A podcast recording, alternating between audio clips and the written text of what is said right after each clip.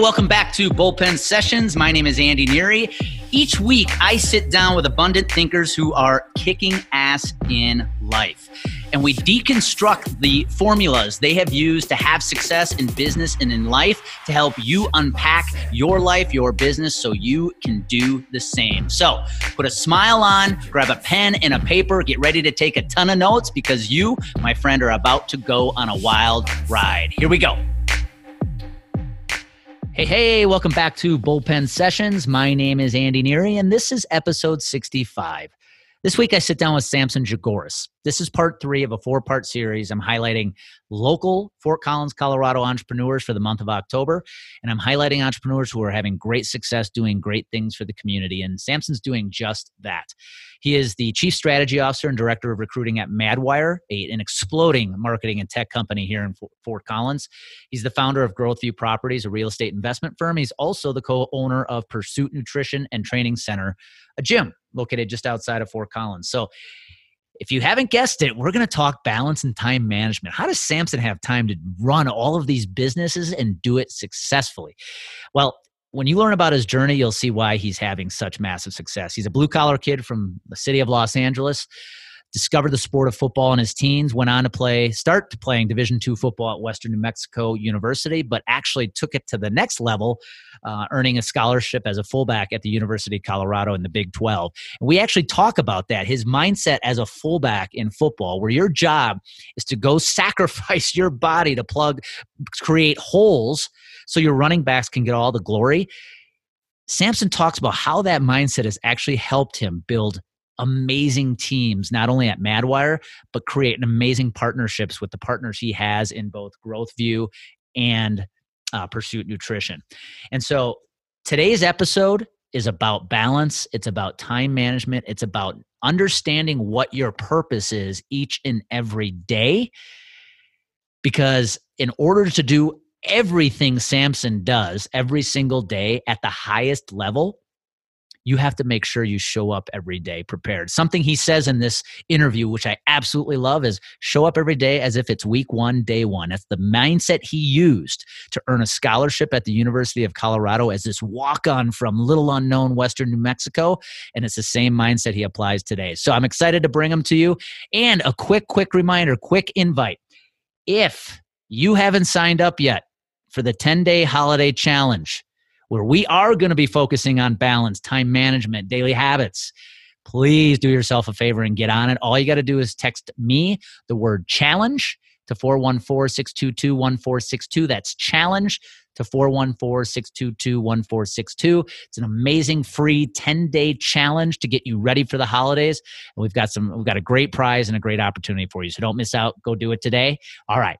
Here's my interview with Samson. Shift your mindset. All right, Samson Jagoras, welcome to Bullpen Sessions, man. How you doing? Man, I'm great and honored. Thanks for having me on. This is going to be fun because, as I shared with you, for the month of October, I'm highlighting local Fort Collins entrepreneurs who are just, one, doing great things, but think abundantly and are doing great things for the community, which I think you embody all three. So let's just level set, start right here, Samson. For the audience listening in, mainly it's a lot of sales professionals in the insurance industry, financial industry.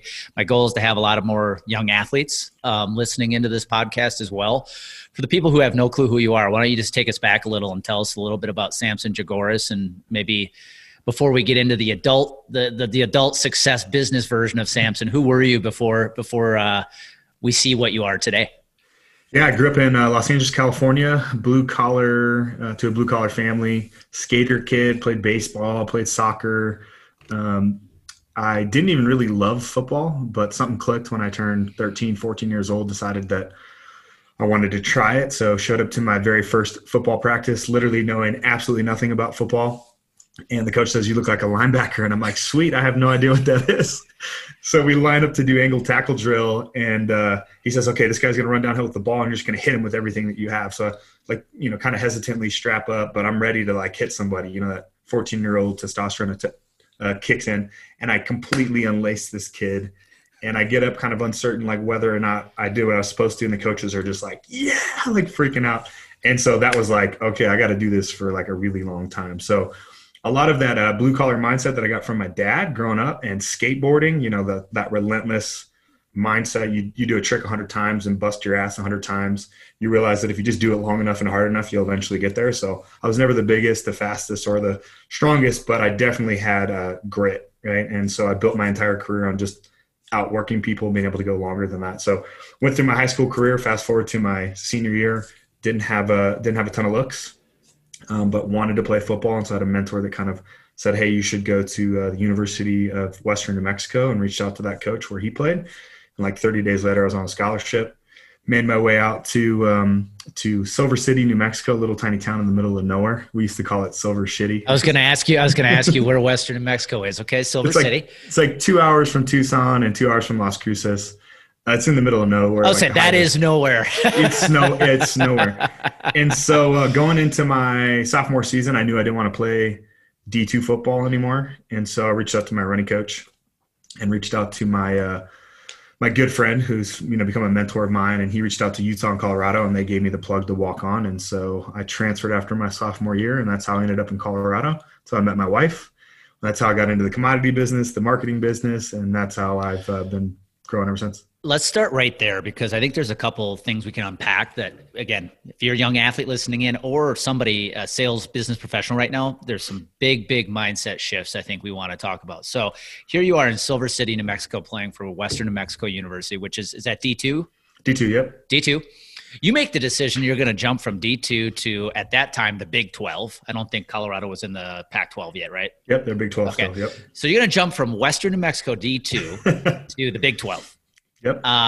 What was the biggest shift for you going from that style of D2 football, playing now against teams such as Oklahoma, Oklahoma State, Iowa State, Texas? I mean, big time names here. For you, what mindset shift did you have to make? The cool thing is I've always just been able to brush off, like people say, like, that's crazy, you could never do that, right? Because I've just always kind of walked to my own drum, and just when I decide and commit to do something, I can do it. When you get up to D1, everybody is great. Like, these are all top tier athletes from all across the country. And so I've always had like a chip on my shoulder. It's probably that blue collar mentality, especially not being pretty good and not getting recruited out of college the way that I wanted to. I was always just like a little pissed, like I was going to prove everybody wrong. And so when I showed up to practice every day, I was still a redshirt guy, a redshirt non-scholarship guy, walk-on. So every single day was like week one, day one, I need to come in and crush it. So I was in practice, and I'd be like unlacing people. Like, man, you need to calm down. This is practice. I'm like, bro, I'm trying to take your scholarship. I do not care if you get hurt, to be honest with you. Because for me, it was like, I burned the boats. It's junior college or bust for me here, you know? So like, I'm all in. So that was the biggest shift of, I ended up breaking up with my girlfriend, who was part of the reason I went to Colorado, because she was a sorority girl, and mom and dad were paying for school, and she just wanted to party. And I'm like, I live in a shitty apartment. I got no cell phone, no car, I eat freaking top ramen every night. I wake up and train before everybody else is awake. I catch the bus every morning. And if 8 months from now, 12 months from now, I'm not back on scholarship, I can't afford this $30,000 a year. So I was all in. It was like, you know, make it or break it, essentially. And I think there's something to be said for that. That's awesome, because I actually, a quote I just love. Every day is day one. Yep. Go in and go, whether you're in sports or you're in business, go at it as if every day is day one. Yep, I love that. Day one. Because you're always the most fired up, right? So there's like a reset of your mind. You have to be intentional about, today's the first day of, you know, the rest of my life, effectively. That's awesome. And again, you know, what you said resonates with me, being a former college baseball player. I think one of the things that, when you look at the athletes in college, the ones who exceed and the ones who flame out, one big jump for me as a pitcher was, holy crap, the batting order 1 through 9 is really good. These are all state players wherever they came from, right? You go back to high school, I'm sure you played some teams that you just knew we were, as you say, unlace them. We're just going to absolutely crush them for 4 quarters. But you get to college, especially at the D1 level, like every guy you're going up against was a hometown hero and all state player wherever they came from. Yep. 100%. Yeah. I think the other thing to recognize too is just everybody has the same insecurities that you do. Yes.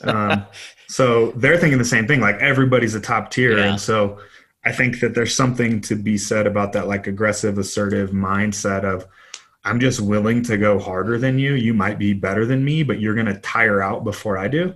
And that's how I'll ultimately win, because you'll give up. So I assume there is a happy ending to this story. I assume you became a scholarship player. Yep.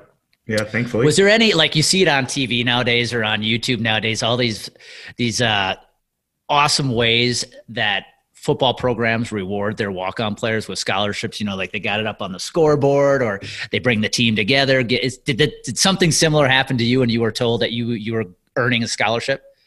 Yeah. I mean, it's, you know, the coach brings everybody together at the end of practice and, you know, has some special announcements to make. And it actually happened in spring ball. Awesome. So we weren't in season yet. And I had switched from, I played linebacker, fullback my whole career, predominantly came in as a true freshman linebacker, got to Colorado, was a linebacker, and then flipped to fullback. And so mainly because I could see there was opportunity, but that spring I was like the starting fullback, but I was still a walk-on, right? Technically had no scholarship. And so, yeah, the coach made the announcement in front of the whole team and it was pretty rad. That's cool. Here, I want to ask you this. Did that teach you anything? Because you earned a scholarship in spring of your first season at Colorado. And just not even a year ago, you were playing D2 football in Silver City, New Mexico at Western New Mexico University. Anything, did that teach you anything right there? And then when you're here getting this Division I scholarship to play Big 12 football? Yeah, I think now I use it as just a reminder that, you know, people are going to say you're crazy, you're not good enough, you're not capable enough.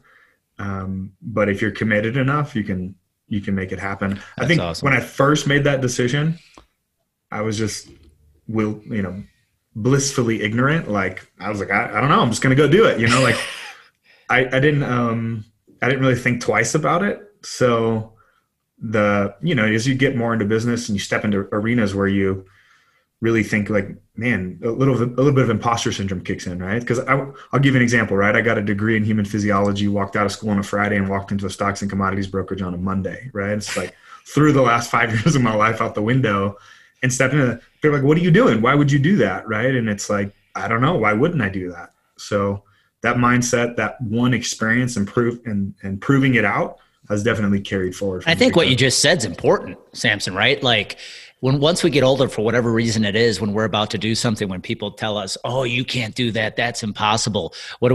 We ponder, right? We start game planning, whiteboarding. What you just said is that ignorant attitude of almost like, no, I'm just going to go do it. Yep. And it's easy to say that when we were 19, 20, 21 years old, but why can't we be that way when we're 35, 40?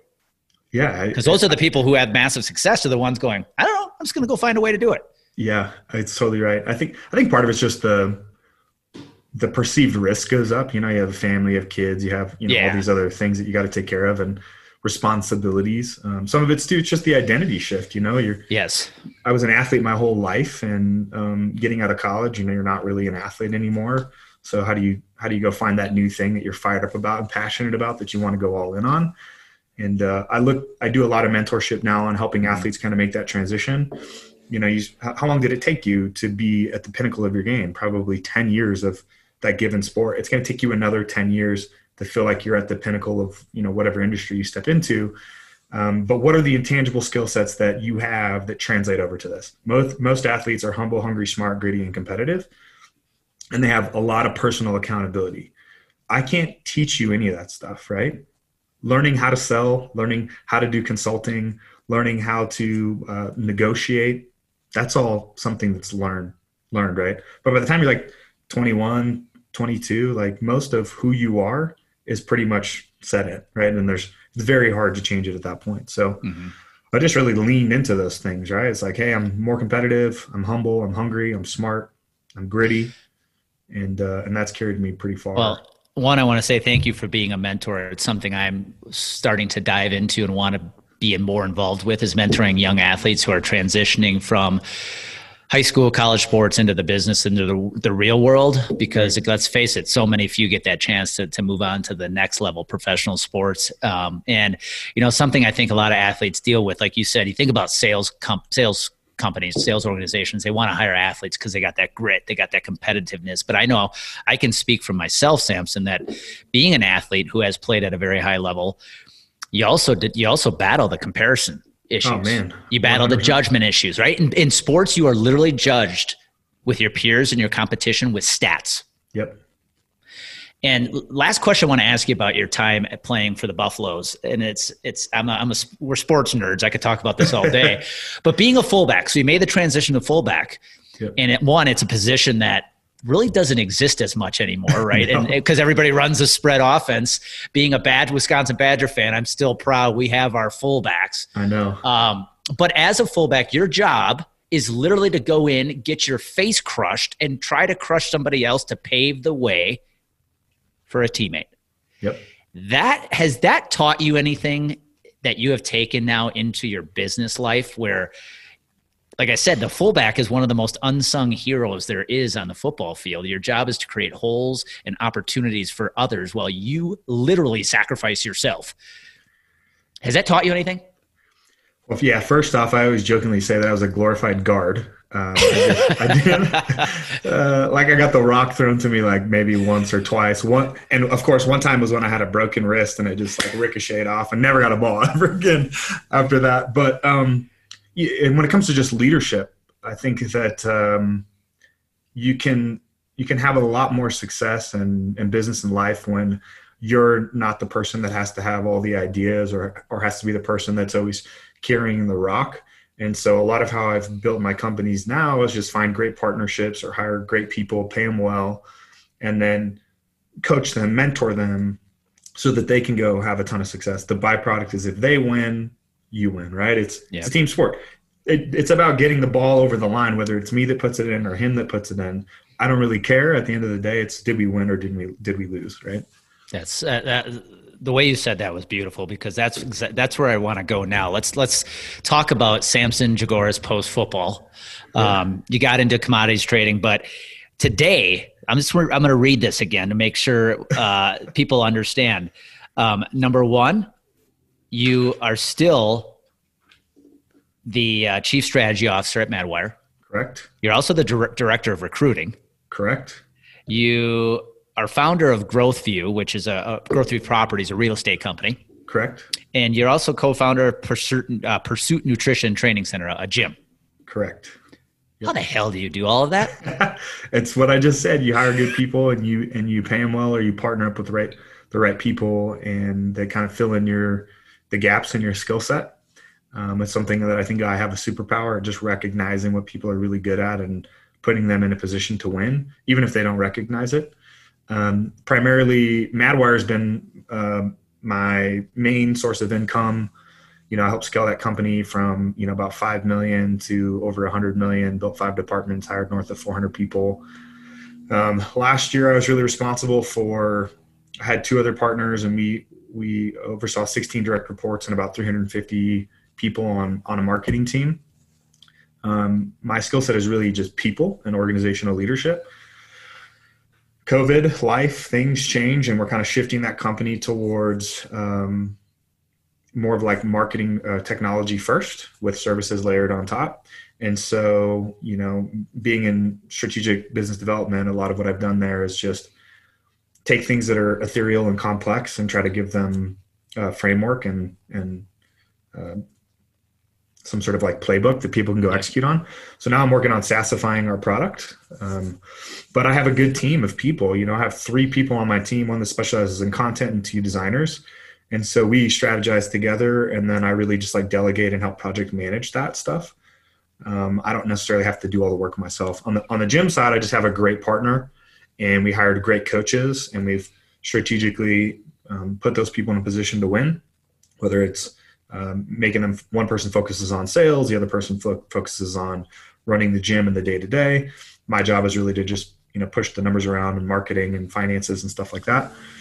And then on the real estate side, I just have, you know, 4 great partners, right? And we all have key roles. My job is to be the president and to be the capital markets, capital development guy.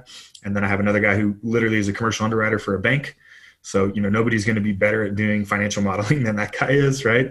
And then his dad, who's also one of our partners, was, you know, 31 years McDonald's franchising. He had 7 McDonald's that he ran in Midtown Manhattan. Nobody can manage an asset better than that guy can, right? So I could in a location like that. Correct. So I could do all those things, right? But it's, you get a whole heck of a lot more done by just working together in a team environment. And I think that I always think about building a business, not necessarily just being an entrepreneur. So, you know, being in marketing and working with small businesses, I poked my head inside of thousands of small businesses, and you see what works and what doesn't work. And a lot of times what happens is you got one person trying to do all these things and they're just kind of winging it as they go. You know, I'd rather go slow to go fast, which is really plan with the end in mind of, you know, what happens when we have, you know, 10x the people or 10x the assets under management. How do we tackle it then? Because if we're not building a business now for that, we're definitely not going to be ready for that in the future. So, well, and you said scalability. I would say you said you're a people person, and I want to ask two questions here for you on that, because I think surrounding yourself with the right tribe, right community is so important. And so as director of recruiting at Madwire, taking it from 5 million to 100 million, which is unbelievable, you've had to hire so many people so fast, I imagine. Yep. How do you still maintain the integrity of trying to find the right people? And then when it comes to your other businesses, what personality traits, what do you look for in the people that you want to partner with? Because, you know, with all those businesses you have some ownership in, you got to have a lot of trust in your partners, right? So what is it, again, kind of a two-part question, in the massive growth of Madwire, how do you maintain the integrity of hiring the right people when you're hiring so many bodies? Yep. And at the same time, with your other, the businesses you have ownership in, how do you make sure you have the right partners? What do you look for in people? So yeah, part one, hiring the right people. You can hire off of skill set. I think that those are a dime a dozen. Everybody has a degree now. In fact, like maybe the only differentiating thing is people have a master's degree. So having a degree isn't really a differentiating factor anymore. So how do I take, you know, within a matter of reading a resume, seeing them go through some different aptitude tests and having maybe like 2 interviews with them, recognize that this is the type of person that we want on our team. So I look for intangible qualities, right? And it's those 5 things: humble, hungry, smart, gritty, competitive. And the 6th one, it kind of wraps all those up, is just extreme ownership or personal accountability. Because at the end of the day, I don't have time to babysit you, right? We're hiring adults. And so I don't care if you're, you know, fresh out of college or you're 10 years into your career, you know, I want to know those things about you. And so that comes out in the questions that you ask. In terms of, you know, scaling that up, there's no way I can do all of it. I can't hire for every single department. So leveraging a lot of technology and process and systems to try to streamline and make sure everybody's being hired in the same fashion, that we're all looking for the same qualities, that we're asking some of the same questions. And it's going to vary a little bit. Obviously, if you're a software engineer or a designer or a salesperson, you know, there's some nuance to your skill set that I need to make sure I understand. But at the end of the day, in order to be on a team, you got to be humble, hungry, smart, gritty, and competitive. And I cannot teach you those things, right? I love that. And so, yeah, so that's the key there. In terms of partnerships, I mean, some of it's a little bit, you know, like in the gym business, like one of the partners, we had to ask him to step out of the business, mainly because he just wasn't bringing anything to the table. We were doing all the heavy lifting and he was just kind of there, basically like a glorified employee. So, I mean, it's similar qualities, but I surround myself with people who are driven, like incredibly driven, and they can't be more driven than me. You know, it's my number one sign to know that we're not going to be friends is when I say, "Hey man, what's going on? What's new in your life?" Like, same old. Yeah. Like, what are you working on? Like, you got anything exciting going on? Like, nah, just cruising. Yeah, just same shit, different day. It's like, okay, cool. I like you, but we're not going to be tight. Like, I know a lot of people, but my circle is very, very tight because I want people who are going to push me. You know, if I'm the smartest guy in the room or the most successful guy in the room, I'm in the wrong room. I want to hang out with people that make more money than me, that have more success than me, that are more further along in their career than me. And if you're not driven and motivated as I am, then we're probably not going to have a lot of stuff in common, because I definitely don't care to just hang out and talk about football or what the stats were or politics or anything like that. I'm all about making impact, and I only got so much time in my life to do that, because one day I am going to die. You know, 5 years ago, I had a, maybe it's 6 years ago now, I had a pretty serious panic attack, and went on for a year having just terrible anxiety and a little bit of depression that I dealt with. And I had the thing that clicked was, why are you so freaked out? Like, what are you worried about? What are you anxious about? And when you have a panic attack, you feel like you're having a heart attack and you're going to die. Right. And so I was afraid of dying because I still had so much stuff that I wanted to do. Right. And so I didn't want to look back on my life and say, why didn't I do that stuff? So when you ask me, like, why do I have a gym? Why do I do real estate? Because everybody else says one day, someday, oh, I hope so, or after this, or the next time. And it's like, I got too much shit I want to do for that to happen. So I'm just going to go figure it out. And I might be a little stressed, but at the end of the day, I know what my priorities are. I know that my family is the most important thing to me. And so everything else, I just kind of back in around that, and you'll make it work. And if you go long enough and hard enough, you'll get there. I think we overestimate what we can do in 1 year and really undervalue what we can do in 3 years or 5 years. And so I'm playing the long game on everything. Love that you said that, man. You know, I'll tell you, my biggest fear that I wake up with every day is not living up to my potential. Yep. Agreed. Because it's what happened when I got to pro baseball. Mm-hmm. I let a lot of limiting beliefs impact me, which disallowed me to not play at the potential I knew I was capable of. And you couldn't have been more right. And the other thing too, you talked about, you know, I might meet you, you might be a great person. Doesn't mean you and I are going to become very connected. I heard Darren Hardy say this once. In your group of friends, your community, you're going to have 3-minute friends, you're going to have 3-hour friends, and you're going to have 3-day friends, right? And try to do whatever you can to spend as much time as you can with the 3-day friends. Yep. And unfortunately, those 3-minute friends might be childhood friends. They might be family, but you have to put yourself around people who, like you said, are going to challenge you and that are going to force you to show up every day like it's day one, right? Right. Exactly. And I can attest to that too From a family side, I've had to arm's length a lot of my family just because we think differently. Yep, absolutely. So let's finish like kind of the last part of this interview on what makes Samson tick. I think you were kind of going there. I wanted to ask you the question of like, okay, so here I sit looking at you. You're part of a large marketing tech company. You own a real estate company. You own a gym. What made you just say, I'm going to go do it all? Like, those industries really aren't tied, right? But what made you want to continue just growing out into different industries, different companies? Is it just that constant desire to seek growth? I think it's growth, but I think it's just purpose. You know, I got really out of shape a while ago. You know, I have a degree in human physiology. By the way, we lived, just so everybody knows, we lived in the same condo complex for a little bit. Yep. And if you saw Samson at the pool, you would know this dude is not out of shape anymore. Well, same could be said for you. I was trying to get my six pack like yours. Andy was always out there just like, did you have baby oil on? I think you just, why is he so glossy and just so shredded? Let's move on.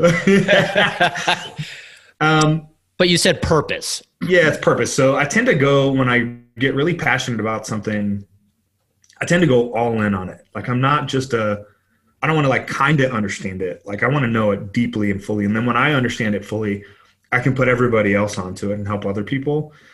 So I got really out of shape, had a degree in physiology.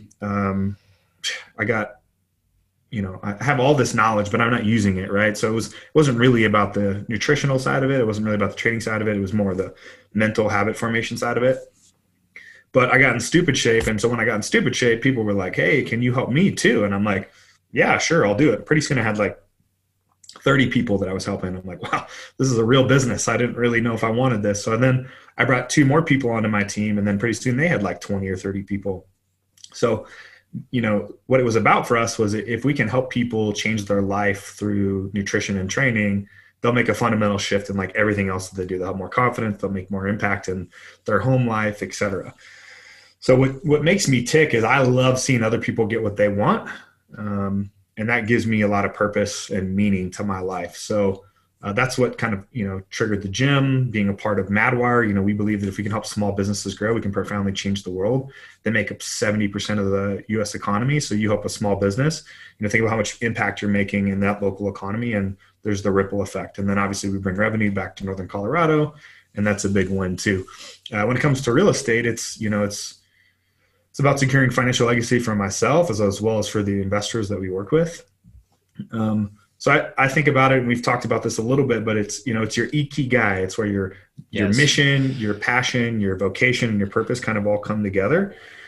And I believe that at the center of that, I believe that I was put here as a blue collar guy from California who really has no examples of successful entrepreneurs, no examples of wealth or anything in their life. And people look at me and they go, this dude can do it. I can do it too. Right. And when you understand that, you realize that, other aspects of your life all influence each other. Like, I can't be at the top of my game to do that and make that much impact if I'm not healthy, right? Mm-hmm. And I can't, who cares if I'm at the top of the game if I don't have my family, right? And so we all know those people who, incredibly successful entrepreneur and horrible, relationship with their kids, or horrible relationship with their wife, or sick physique and roller coaster dating life, or weekend alcoholic, or whatever it may be. So a lot of life is just imbalanced. The challenge is most people, they are good at certain aspects, right? There's these pillars in your life, right? You got to have your family, your finances, your career, your spiritual development, right? Your mindset and your intellect, right? And your faith. And so, if you grew up in a really healthy family, you probably are more inclined to be good at the health part of your business. That's how I was. When I was 8 years old, my dad was 35 years old. He had a stroke. You want to talk about a family quickly getting good about taking care of your nutrition, exercising, in a time of my life which was very impactful. So I grew up my whole life, like, that was kind of natural for me to get into that. But we didn't have, we never talked about in my house. We never talked about money.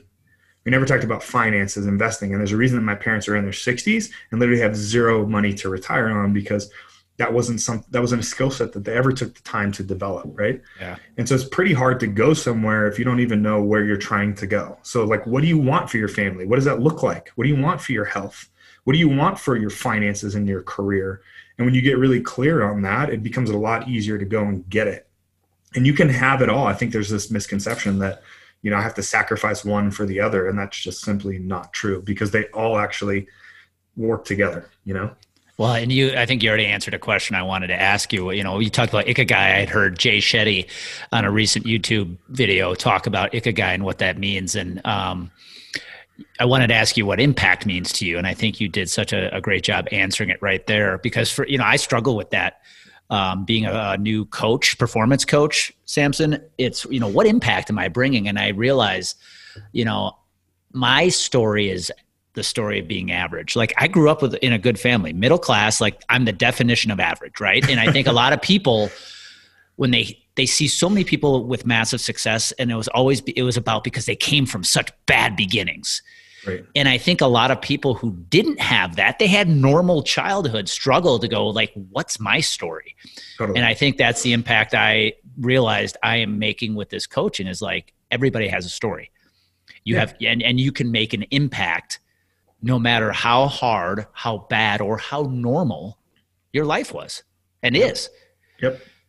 So go ahead. Just to piggyback off that, I would just say that one of the shifts that I've really had is, because people are afraid to go get really good at that one thing, investing, career development, entrepreneurship, whatever it is.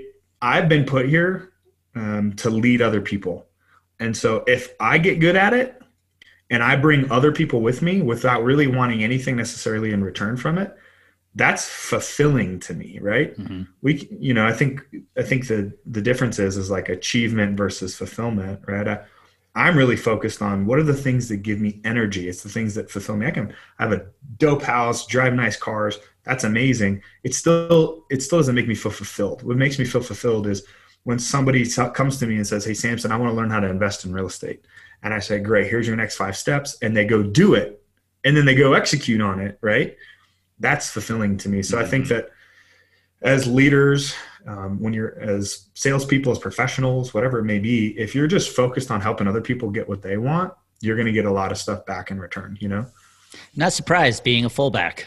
Your job was to go block. Yeah. When that running back cuts the hole, makes it into the pay dirt, they get all the glory. This camera's on them, and Samson goes, runs off on the sideline, says, "Oh, I just did my job again." But that's the same. It's really the same thing. True. You love that aspect of making others shine, which is awesome. Quick question for you, some advice. If somebody's listening in and balance, you use the word balance, and it's so hard to find these days, right? With COVID, people work from home. Your kids might be homeschooled right now. You being somebody who is a father, a husband, owning, maybe not owning, but running and part of three separate companies. Right. What advice would you give somebody about balance right now? I think it's actually imbalance. You have to know when to turn it off. Like when I'm on dad mode, I'm on dad mode. And when I'm on husband mode, I'm on husband mode. And when I'm in business mode, I'm on business mode. You know, we all have these different identities. We're not just one thing, right? And so you have to be able to turn it off and really focus in on those areas of your life. So I'm a master of my calendar. From the moment I wake up to the moment I go to bed, every single thing is booked out. And so I just hired an assistant this year, and that's like a big part of her job is to just keep my calendar organized so that I don't have to worry about that. Mm-hmm. And so once that's kind of freed up, I don't need to, like a lot of people say, oh, I sit down and I plan what I'm going to do for the next day at the end of every day, or I wake up and I think about it. I'm 3 weeks out. I pull up my calendar. I'm like, here's what I'm doing today. You know what I mean? I don't have to actually think about it too much. So when you get really good at those systems and strategizing that way, I think it gets a lot easier. I think if you haven't read the book, Getting Things Done by David Allen, it's an incredible read. There's just so much information coming at us on a daily basis. So, you know, what do you do with that stuff and organize? How do you organize that stuff?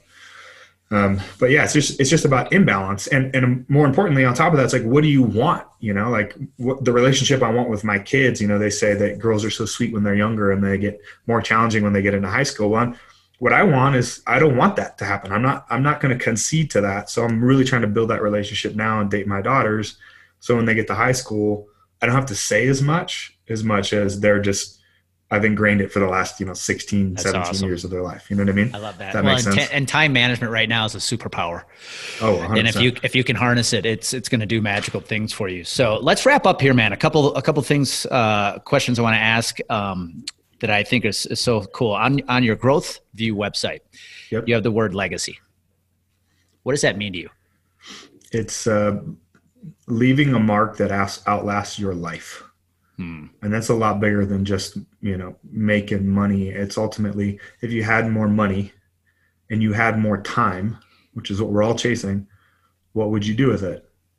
You'd give back more of your money and more of your time to go do the things that you really are passionate about. And those two things can coexist. Mm-hmm. So again, if you help other people get what they want while you're simultaneously focused on building what you want, you'll get a lot more fulfillment out of it, real time. And you'll ultimately, you leave a mark that's just way bigger than you. So if you've been following me on social, I'm really like part of hiring my assistant was also to help build my content and my brand because I'm trying to build a massive platform. It's not even about me. It's about the bigger that my platform is, the more impact that I can ultimately make. And so part of like through Growth View or standing up as a 501c3 and creating an endowment fund where we can make investments in charities that we care about in perpetuity. Yeah. And I think that's what I wanted to ask you as well. Cause I definitely love the fact you guys at Growth View take some of the equity and you give back to organizations you support. What are some of those organizations? So the Tim Tebow Foundation, one of the things that's near and dear to my heart is just human trafficking. That's something that I think is getting brushed under the rug. And it's a hot button right now that's getting overlooked. Yes, it is. Well, and especially being a father to two little girls, and so I think a lot about that, like if something happened to my girls, how terrible that would be. And another big organization that's particularly near and dear to our heart is Operation Second Chance, which is helping veterans make that transition from, the military life into civilian life and really get back on their feet and some of the counseling and things that they need to kind of get their career started. So those would be the two biggest ones, but we all have different things that we care about, whether it's, funding your own mission or, being able to have more time to participate in your church or something like that. And so that's why, you know, structuring an endowment's the best way to do that, right? Is I can create this, you know, charitable giving fund in perpetuity. And, you know, the other side of that too, is I can give the money to the government, or I can, you know, put it into this charity and do stuff that I really care about. Yeah. So. Cool. That's awesome, man. So let's finish here. Number one, somebody wanted to reach out on you on social media. Where are the best places to find you? LinkedIn is incredible. If you want to network, you want to talk about becoming a passive investor, you want to talk more just about real estate and business and entrepreneurship in general, that's probably the best medium. If you want to see a little bit more about what's going on in my life, Instagram, Samson.Jagoras, that's Samson.Jagoras. You can also catch me on Facebook. I'm not spending as much time there as I probably once was. And I'm really getting ready to ramp up my YouTube channel. Sweet. So really touch on the topics of real estate investing, entrepreneurship, and leadership. And last but not least, connection-wise, something near and dear to my heart, you do some speaking as well. So if somebody wanted to reach out to you for speaking opportunities, what are some of the topics that you speak on that would be relevant to what they're looking for? Leadership is probably one of the core topics that I talk about specifically, okay. Whether that's personal leadership, you know, the first person you lead is yourself ultimately, or just motivational, right? You know, I talk a lot of just about greatness and, you know, purpose and, finding what that is and being able to leverage that to kind of take yourself to the next level. Awesome. Samson, I really enjoyed this conversation, man. Thank you for taking the time to be here. Guys listening in, the reason I wanted Samson on, remember this is for college entrepreneurs who are doing great things, having great success, and Samson's definitely one of them. I love the fact we talked about your fullback career, because I think it tells a very important message about why you've been successful in so many different ventures, because you are so good at building the right team and letting others shine, which at the end of the day lets you shine as well. And so with that being said, if you guys were listening in, I hope you took a lot of notes. There's nothing stopping you from going after what you want right now. When others tell you that, you know, you're stupid to think that way, it's ridiculous, there's no way you can achieve that, take lessons from Samson here. He's a Los Angeles kid that played D2 football, ended up playing Big 12 football, and here he is now building what I would call a beautiful empire, the Samson Jagoras empire. So Samson, one more time, thank you again. And guys listening in, you remember what happens when clarity and confidence collide, action happens. Go make it happen today.